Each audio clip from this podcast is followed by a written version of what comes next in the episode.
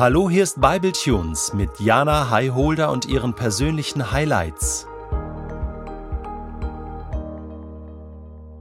Heute im Bible Tunes Studio Jana Highholder. Hallöchen Detlef, ich freue mich, dass ich hier sein darf. So cool, dass du da bist, Jana.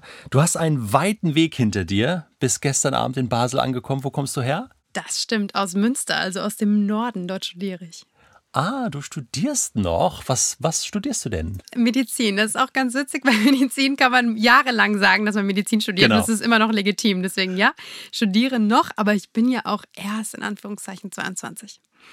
Und du bist aber auch schon ziemlich weit in deinem Studium. Ja, yes, ich studiere seit viereinhalb Jahren. Ja. Das heißt, du hast früh angefangen zu studieren. Das stimmt.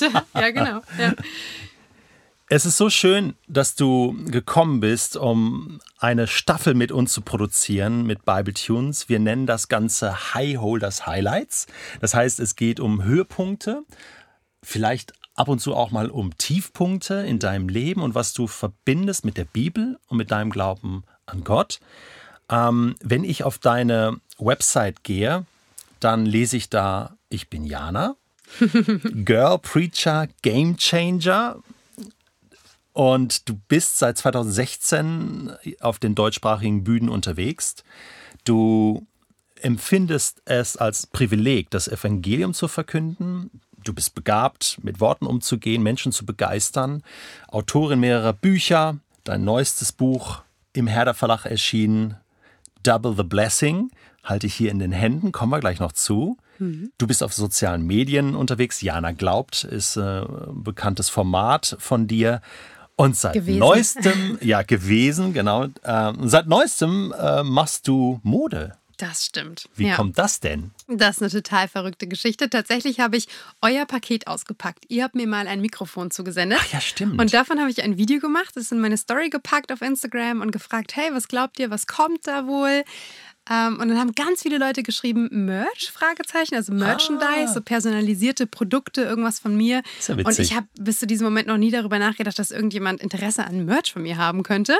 Und habe ich gefragt, oder ich bin dann darauf eingegangen, habe gefragt, ja, was würdet ihr euch denn vorstellen? Ganz viele Leute haben gesagt, ja, zum Beispiel ein Hoodie, also so ein Pullover. Und dann habe ich mich auf die Reise gemacht und innerhalb von 40 Tagen aus einer Schnapsidee ein fertiges Produkt gemacht. Ich kannte mich vorher gar nicht aus mit Textilien, Produktionsstätten oder anderem, aber das war eine sehr spannende und ja, sehr erfolgreiche, auch witzige Erfahrung. Das heißt, indirekt sind wir noch daran schuld, dass du jetzt Mode machst. Yes, ihr könnt das nächste Mal prozentuale Beteiligung beantragen. Oder wollte ich jetzt gerade sagen. Also, ähm, ich habe gelesen, auf einem Hoodie stand The Future is Bright. Also, du hast da echt kernige Sprüche. Genau, das war das zweite Collection Piece dann. Mhm. Das war ein T-Shirt, The Future is Bright. Und das ist ja auch ein Spruch, mit dem können vielleicht auch Nicht-Christen und Christen mhm. was anfangen, weil es da das irgendwie um, wichtig, ja. um Hoffnung mhm. geht. Hm, also da geht es ja um Hoffnung ja. und da, damit kann sich irgendwie jeder identifizieren. Aber ja. die Frage, was eigentlich Hoffnung ist, was hinter Hoffnung steht, woher Hoffnung kommt, worin mhm. sie gründet, ist für mich dann eine tief biblische Frage oder eine Frage, ja. die ich auf meinen Glauben dann zurückführe oder stelle. Und das erste Collection Piece, das war ja dann der Hoodie und auf dem Hoodie stand The God I serve knows only how to triumph. Und das ist ja schon ein sehr direkter, sehr klarer, auch provokativer Spruch, ist auch nicht bei allen gut angekommen, ne? Weil, mhm. ähm, ah, okay, gab es Reaktionen? Ja, viele mhm. auch so gesagt haben, nee, der, was für ein anmaßender Spruch, mein Gott, kann auch leiden oder weiß, wie man leidet. Mhm. Und so, also ich meine, das ist ja keine Dogmatik, abgehandelt mhm. auf mehreren Seiten irgendwie, ja. sondern es ist ein Spruch auf dem Hoodie. Ja. Und was ich damit meine, das hat sich bezogen auf Korinther, eigentlich all diese Sprüche sollen sich immer auf, auf Verse beziehen. Im Korintherbrief lese ich, dass Christus uns in seinem Triumphzug vorausgegangen ist und dass er uns darin mitführt. Mhm. Und ich weiß, dass es Kämpfe gibt. Das habe ich selbst erlebt. Ich weiß, dass es Tiefpunkte gibt. Ich weiß, dass wir manchmal strugglen mit Dingen, dass wir auch irgendwie leiden müssen und so weiter und so fort. Und ja, auch Jesus kannte Verrat, auch Jesus kannte Niederlage. Er kannte Schmerz. Er musste bis in den Tod hineingehen, am Kreuz sterben und das Gute aber ist, also das, das Krasse am Evangelium ist ja nicht der Tod am Kreuz, sondern dass mit dem Karfreitag auch der Weg zum Ostersonntag beginnt und dass er wieder auferstanden ist und dass Jesus den Tod besiegt hat und dass wir in allen Kämpfen, die wir haben, in all den Wettläufen, die wir rennen, um auch in Paulus äh, zu sprechen, sozusagen mhm. immer wissen, dass der Siegeskranz errungen ist und dass der Sieg uns zusteht.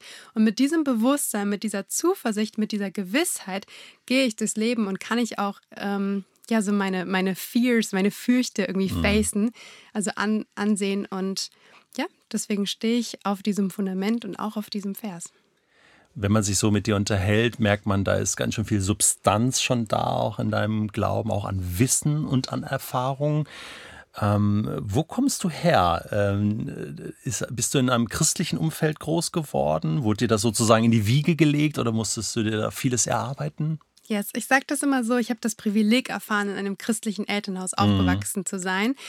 Und ich höre immer wieder, dass Leute so sagen, oh ja, mh, hm, fast entschuldigend, ich bin in einem christlichen Elternhaus aufgewachsen. Ja. Ich habe keine krasse Geschichte, kein krasses Zeugnis. Ich war nicht drogensüchtig. Ich habe eine 180-Grad-Wendung gemacht, als ich okay. Jesus kennengelernt habe. Und jetzt bin ich bei Gott, sondern ich bin halt in einem christlichen Elternhaus aufgewachsen.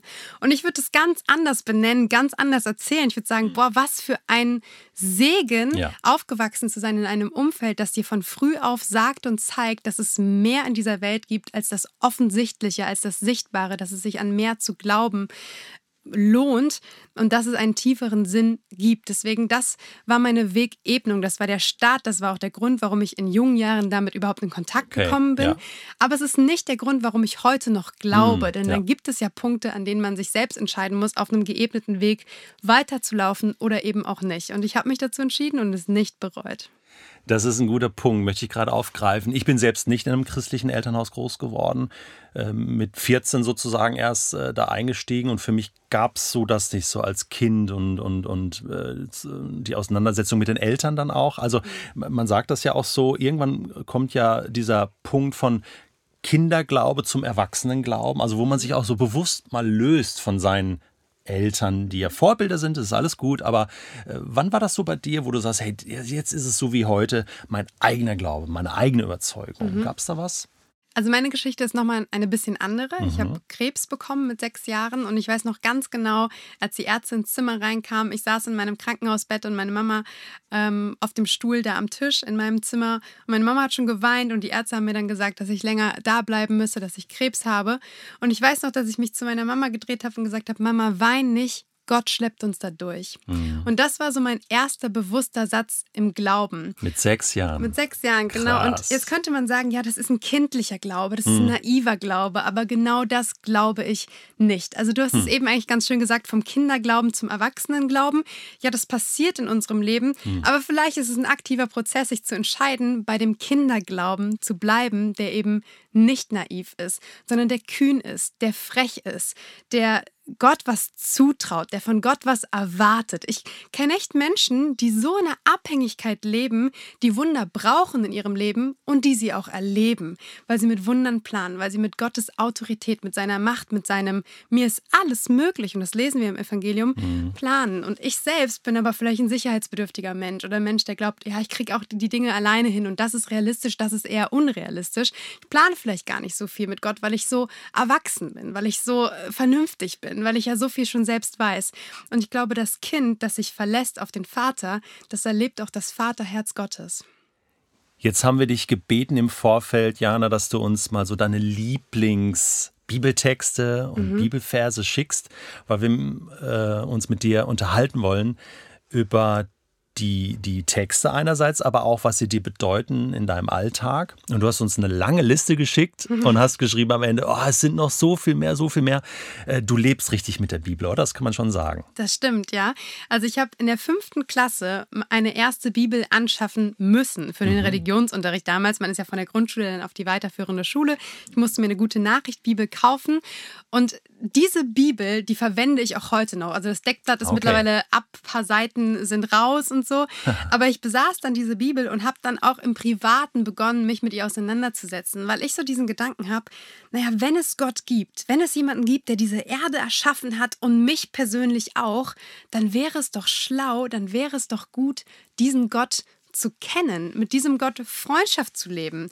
Und Freundschaft kann ich ja nur dann leben, wenn ich den Charakter kenne, wenn ich den Herzschlag des anderen spüre, wenn ich ja. mich irgendwie mit ihm identifizieren kann, wenn ich Freude daran habe, mit ihm zu sein. Und ich muss sagen, das klingt vielleicht sehr ehrenwert, aber es war nicht unbedingt äh, super leicht oder super schön, weil wenn du dann mit, ich weiß nicht, 10, 11 Jahren beginnst in der Bibel zu blättern, musst du auch relativ frustriert vorstellen, das verstehe ich jetzt nicht. Ich, ich habe super oft versucht, einmal durch die ganze Bibel zu lesen und bin immer irgendwo in Chronik dann gescheitert hat. Ja. genau. Wer nicht? Aber ich hatte wirklich ein Herz, das ich ehrlich gesehnt und ehrlich gesucht habe mhm. nach der Nähe Gottes. Und ich glaube, dass Gott das liebt, dass er das sieht und dass er dem auch begegnet, so wie ich das verstehe, so wie du das verstehst, in deinem Alter, in deiner Zeit, in deiner Situation. Und ich bin einfach dabei mhm. geblieben. Und Gott ist treu geblieben. Also das lesen wir auch im ja. Neuen Testament immer wieder. Er kann sich selbst nicht untreu werden. Mhm. Sein Ja über meinem Leben, sein Ja über deinem Leben steht. Und deswegen sage ich ja, diese Krebsgeschichte vor 15 Jahren, ich bin jetzt 15 Jahre krebsfrei, das war der Startschuss, das war der Beginn.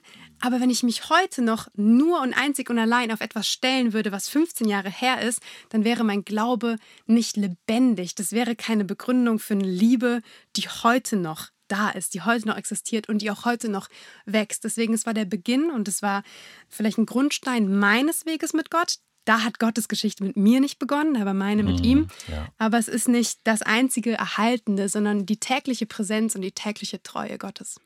Das ist eine gute Beschreibung auch von Glaubensprozessen und immer wieder aktuell dranbleiben, was bestimmt vielen Hörerinnen und Hörern äh, sehr hilft. Das heißt, aber Jana, für dich gibt es nicht so diesen einen äh, Bibel-Lieblingsvers? Ah, das ist eine ganz schwierige Frage. Also kommt ja immer, ne? Hast ja, ja, du einen genau. Lieblingsvers, einen? Lieblingseissorte, Lieblingsfarbe, Lieblingsvers? und ich finde, Lieblingsverse sind ja super situativ. Also, mm. was ist gerade die Season, in der ich bin? Was brauche ich gerade? Brauche ich Ermutigung? Muss ich an den Charakter Gottes erinnert werden? In meine eigene Identität gestärkt werden? Was ist gerade die Situation? Bin ich ja. auf einem Hoch? Bin ich auf einem Tief? Sehr gut. Aber unter all diesen Dingen ist doch für mich ein Vers, das ist auch ein sehr bekannter Vers, markant oder auffallend, vielleicht mhm. auch anders als viele andere, die wir uns zusprechen. Okay. Und der steht in Matthäus 6, der Vers 33. Mhm. Da steht in, einer, in meiner Übersetzung, trachtet zuerst nach dem Reich Gottes und nach seiner Gerechtigkeit, dann wird euch alles andere zufallen. Und witzigerweise habe ich das immer als äh, Begründung genommen oder als so Antwort genommen auf Menschen, die mir sagen, ach, was ein Zufall. Ich, so, ich glaube, die einzige Form von Zufall ist das, was von oben herab dir zufällt, sozusagen. Aber ich finde, dieser Vers, der kriegt die Prioritäten an die richtige Stelle. Der sagt, platziere Gott an erste Stelle, trachte zuerst nach dem Reich Gottes und nach seiner Gerechtigkeit und alles andere sortiert darunter. Und dann kann man schon mal nicht auf dem völlig falschen oder abstrusen Weg sein.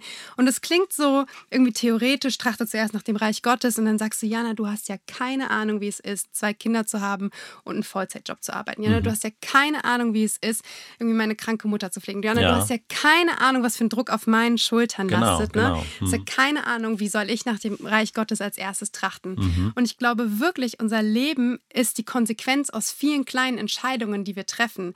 Ist die Konsequenz aus der Entscheidung, wie wir unsere erste halbe Stunde am Morgen verbringen, die letzte am Abend, wie wir, wie wir leben, welche Dinge wir für wichtig halten, was für eine Screenzeit wir einplanen. Es gibt so viele kleine Entscheidungen, die wir tagtäglich treffen, die Routine ausmachen, die unser Leben ausmachen, die wirklich so die Reben sind zu den Weinstöcken, die wir bauen. Und ich glaube, täglich kleine Entscheidungen, wie zum Beispiel, hey, die erste halbe Stunde meines Tages widme ich dem Kaffee und der Bibel, wird dein Leben verändern. Ja. Und da hast du wirklich im wahrsten Sinne des Wortes Gott an erste Stelle platziert. Und es geht nicht darum, heute aufzuwachen zu sagen, ab heute ist alles anders, ich äh, mache zwei Stunden am Tag Training und dies und das und jenes und tralala, sondern es geht um diese kleinen Dinge, die Tag für Tag dein Herz verändern, dein Leben prägen und dich formen zu einem anderen Menschen. Und da möchte ich dich ermutigen, es geht nicht darum, von heute auf morgen alles anders zu machen, sondern jeden Tag treu zu sein. Und das ist meine Definition von Erfolg jeden Tag treu zu sein, auch wenn man menschlich gesehen vielleicht scheitert, ist Treue das, was Erfolg definiert in meinen Augen. Jetzt haben wir doch schon den ersten Highlight-Bibelvers gehabt von dir. Das war richtig gut. Und wir freuen uns auf alle weiteren, die da kommen. Ich mich auch.